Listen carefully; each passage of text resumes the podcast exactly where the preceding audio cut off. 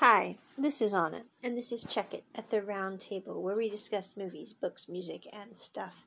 Today we are discussing Shazam. This was a new movie that I got at the library because it looked really funny, and I do like movies that are Marvel or DC on occasion. I enjoyed a lot of this movie. I will say I thought this movie was excessively dark for um, the storyline with the decapitation of people and the by the evil the seven deadly sins.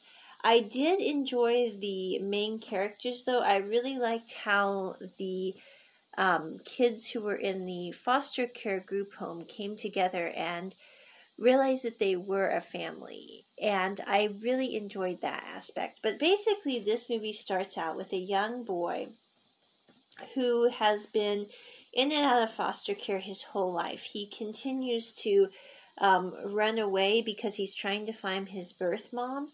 And his name's Billy Batson. And he was left when he was a child. His mom disappeared. He was at a holiday festival and suddenly she was gone and he got lost in the crowd.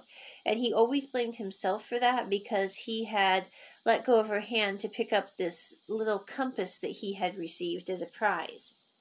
And because of that, he continually tries to search for her. He's looking desperately to see if he can find her. And he never can. So he ends up at a group home with a bunch of really cool kids.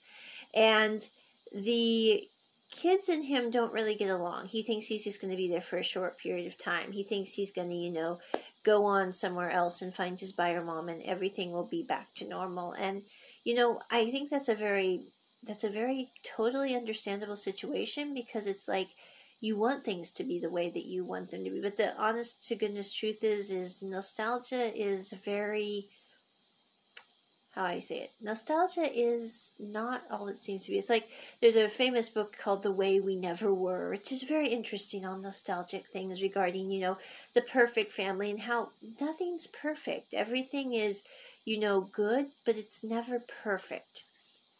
And so, with that in mind, the Billy Batson character ends up being transported to this other world where he is chosen by this character named Shazam to be the next superhero because a very nefarious bad dude has decided to take over. His name is Dr. Thaddeus Sivana. and he is now in controlled by the seven deadly sins. When he becomes in power, he basically becomes their servant and he thinks for some reason he controls them, but really it's the other way around.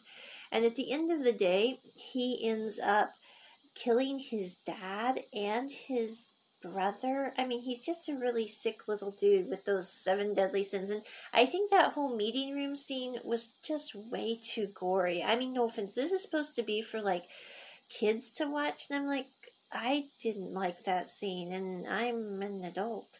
So anyway, I mean, I I appreciate a good fight, but I don't believe in bullying people and decapitating them. That's just really really sick.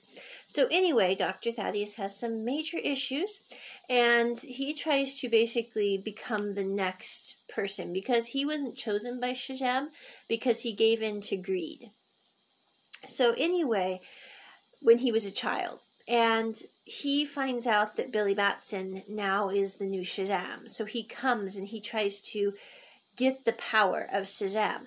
But this really doesn't work because um, Billy has all the people who are in the group home with him who have come to his aid to try to help with the situation.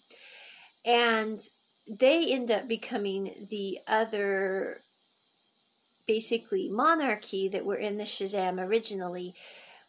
And basically having all these superhero powers and becoming adults when they're in their superhero selves instead of kids, which is absolutely hilarious because there's this one little girl named Dora and she keeps worrying that Santa won't bring her presents. And so when she becomes the superhero, she ends up at this theme park with um, Santa and she says, Oh, my name's Dora and I have been very good. And you're going, Why would a you know, 30 year old woman be saying this to Santa Claus? But it's really because she's this little kid in an adult body. So that was really fun. But at the end of the day, the superheroes end up taking out all the seven deadly sins except one, and it's it's envy because envy is really hard to take out as it were. And so shazam has to battle envy at the end of the day which i thought was very ironic because everyone you know says oh greed and lust and all these others. But i think envy is maybe the one of the worst because it's wanting what you don't have and probably never will because you want it so bad that you know you don't you're not healthy enough to get it if that makes sense. And so i thought it was really neat that they incorporated that into this story. I would probably give this story uh, i would say six out of ten and mainly because i really thought the scene in the corporate meeting room was way too volatile and also i did not appreciate the fact that we were having the boys end up in a strip bar. I mean, that really was just not acceptable. And I'm trying to keep this G rated, but really, did we need to do that in a DC? In a DC movie, I'm just saying we really didn't have to go there. And so, anyway, between those two things, this got like a six because otherwise I thought it was really good. I also liked how by the end of the movie, um, Billy had reunited with his birth mom and she told him that he had let him go because she thought he would be better off by himself or with a better person than her. And I think that was a very poignant scene because at the end of the day, Billy got to realize that his birth mom probably was doing her best as she could, but also, or as best as she thought she could but she also wasn't doing her best. And he got to realize that that nostalgia that he had hoped for was not going to be possible. And so he then went on and said, you know what, that's not going to be possible. But I'm going to make connections where I am. I'm going to protect those I care about now. And I'm going to leave my birth mom in a really good place because that's what she deserves as my birth mom. And I really did like that aspect of this film. I liked how, you know, Billy had some issues. Billy was, you know, into the fame, into the popularity of being a superhero for a while, taking selfies and charging people. But at the end of the day, Billy also was the kind of person who realized that it's not about that. It's about taking care of the people you care about and being there for them. Because at the end of the day, I think we underrate being. It's like I once heard a lecture where someone said, you know, this world is the world of doing. If there is another reality, that's the world of being. And I think, you know, that might that might be true. But I also think that we get so caught up in doing sometimes we forget to be present, especially around those we care about. And I really liked how in this film it was about at the end of the day being present for those we care about. It's not about, you know, doing all the superhero stuff, saving the world from Dr. Savanas. You know, it's really not about all that. It's about being there in this moment for whoever is in front of you, whoever you care about. That's what matters. And that's why I think I really did appreciate this film. I also liked that it did show you know what it's like to be an older kid in foster care because it's not easy and it's not you know um, a lot of these kids they have had multiple situations where someone has decided they don't want them in their house for whatever reason and so that kid suddenly feels like they're not worth it. And it's like that is totally not true. Everyone's worth it.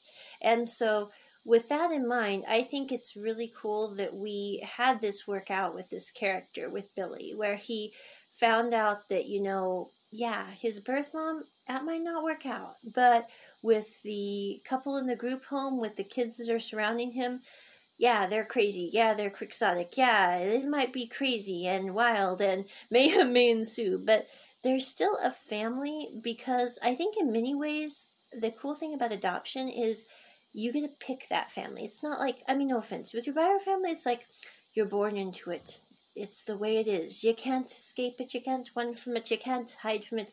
It's just the way it is. But with your with your adopted family, it's like that's really cool because you get to pick both sides. The kids get to pick, the adults get to pick.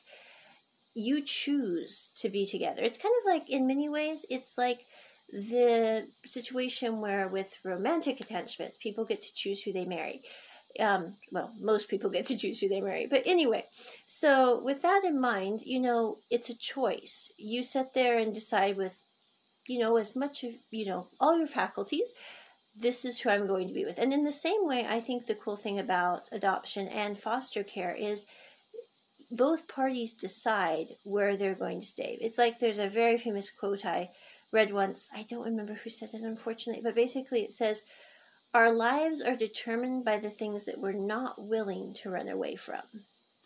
And I think that's a very good quote. But with that, Anna out. Check it at the round table. Bye.